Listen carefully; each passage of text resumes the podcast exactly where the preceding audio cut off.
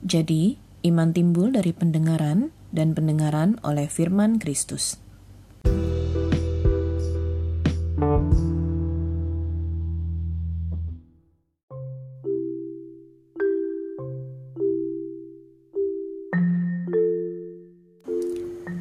Hari ini saya belajar banyak tentang sifat kekanak-kanakan dari anak saya yang berumur 5 tahun. Saya begitu merasa kesal ketika dia mengabaikan apa yang sudah saya tetapkan dan bahkan melakukan hal yang berlawanan dengan apa yang saya minta. Di tengah rasa kesal saya, Tuhan berbicara secara personal dalam perenungan saya. Saya bertanya kepada Tuhan, mengapa saya rasa begitu kesal karena apa yang diperbuat oleh anak saya? dan mengapa anak saya sulit sekali untuk dapat melakukan apa yang saya minta. Padahal apa yang saya minta adalah buat kebaikannya juga. Tuhan menjawab saya dengan sederhana. Yang pertama, karena saya bukan Bapak di surga. Dan yang kedua, karena anak saya masih anak-anak.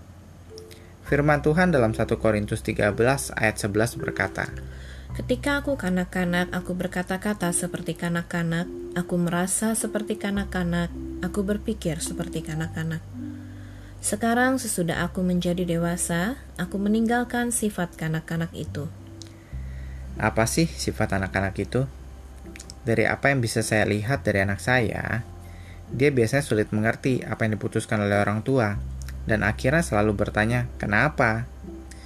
Anak-anak juga sering kali lupa dengan apa yang sudah dinasihati oleh orang tuanya, sehingga berkali-kali melakukan kesalahan yang sama berulang-ulang. Sepertinya apa yang kita katakan cuma masuk telinga kiri, keluar telinga kanan. Anak-anak juga cenderung lebih menyukai pemberian-pemberian yang bersifat material, seperti mainan, makanan, atau dibawa jalan-jalan. Mereka belum mengerti konsep pemberian non-material, seperti waktu, perhatian, atau kebersamaan. Anak-anak juga sering kali masih egois, mementingkan diri mereka sendiri dibanding orang lain, sehingga biasanya mereka sulit berbagi. Kalau sering dinasihati atau dimarahi, anak-anak malah berpikir bahwa kita tidak menyayangi mereka. Padahal, justru karena kita menyayangi dan memperhatikan mereka lah, kita menjadi khawatir dan menasihati mereka. Amsal 13 ayat 24 berkata, Siapa tidak menggunakan tongkat, benci kepada anaknya tetapi siapa mengasihi anaknya, menghajar dia pada waktunya. Semakin saya merenungkan sifat anak-anak, malah saya jadi merasa bahwa terkadang saya masih bersikap seperti anak-anak di hadapan Tuhan. Dalam keadaan tidak nyaman, saya masih pernah bertanya, "Kenapa?" kepada Tuhan. Saya juga masih suka lupa apa yang dinasihati Tuhan lewat firman-Nya, sehingga berulang-ulang melakukan beberapa tindakan yang tidak berkenan di hadapan Tuhan. Misalnya, saya masih beberapa kali mengandalkan kekuatan saya sendiri atau pertolongan orang lain ketika menyelesaikan masalah yang tiba-tiba muncul. Padahal Tuhan berkata dalam Yesaya 2 ayat 22. Jangan berharap pada manusia, sebab ia tidak lebih daripada embusan nafas. Dan sebagai apakah ia dapat dianggap? Selain itu, saya juga belum konsisten dalam mengendalikan keegoisan diri saya. Padahal apa pun alasannya, Yesus sendiri berkata dalam Lukas 6 ayat 32 dan 33. Dan jikalau kamu mengasihi orang yang mengasihi kamu, apakah jasamu? Karena orang-orang berdosa pun mengasihi juga orang-orang yang mengasihi mereka. Sebab jikalau kamu berbuat baik kepada orang yang berbuat baik kepadamu, apakah jasamu?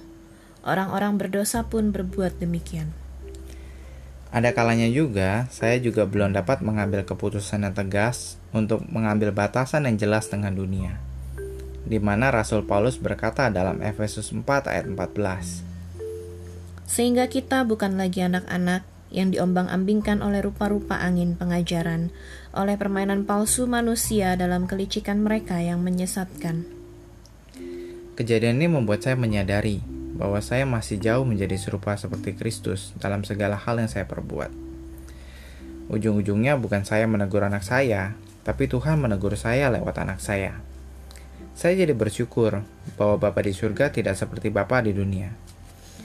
Daud sebagai pribadi yang dekat dengan Tuhan berkata dalam Mazmur 86 ayat 15. Tetapi engkau ya Tuhan Allah penyayang dan pengasih, panjang sabar dan berlimpah kasih dan setia Bayangkan jika Tuhan tidak panjang sabar, mungkin keselamatan yang dianugerahkan oleh Tuhan kepada saya sudah lama diambil kembali, karena saya berkali-kali gagal menjadi anak yang taat di hadapannya. Untuk menjadi dewasa, artinya kita perlu meninggalkan semua sifat anak-anak tersebut dan perlu menunjukkan kepada Tuhan bahwa kita dapat dengan konsisten melakukan semua kehendaknya dengan tulus hati dan dengan pengertian yang benar tanpa memiliki harapan-harapan yang tidak pada tempatnya.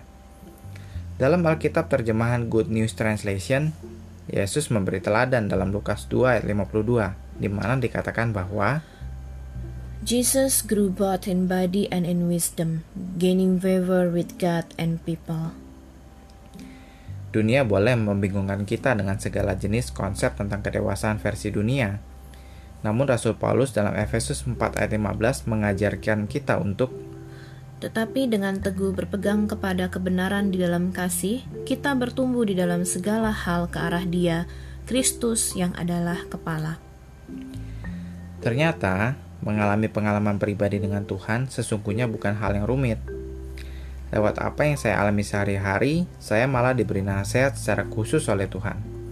Saya diingatkan kembali bahwa Tuhan peduli dengan saya dan dapat berbicara kepada saya secara personal, lewat apa pun juga. Selama saya mau untuk peka, serta membuka hati dan pikiran saya buat Tuhan. Wahyu 3 ayat 20 mencatat bahwa Tuhan pernah berkata, Lihat, Aku berdiri di muka pintu dan mengetok. Jikalau ada orang yang mendengar suaraku dan membukakan pintu, aku akan masuk mendapatkannya dan aku makan bersama-sama dengan dia, dan dia bersama-sama dengan aku. Menjadi tua adalah sebuah hal yang tidak dapat kita kendalikan, tapi menjadi dewasa adalah sepenuhnya pilihan kita. Mari kita sama-sama senantiasa mengevaluasi diri kita dan meninggalkan sifat anak-anak kita supaya kita bisa semakin dewasa serupa dengan Kristus. Dan hidup kita dapat sesuai dengan apa yang tertulis pada 1 Yohanes 2 ayat 6. Barang siapa mengatakan bahwa ia ada di dalam dia, ia wajib hidup sama seperti Kristus telah hidup. Jangan sampai kita menyia-nyiakan waktu kita yang terbatas di dunia ini, sebab waktunya sudah dekat. Tuhan Yesus memberkati.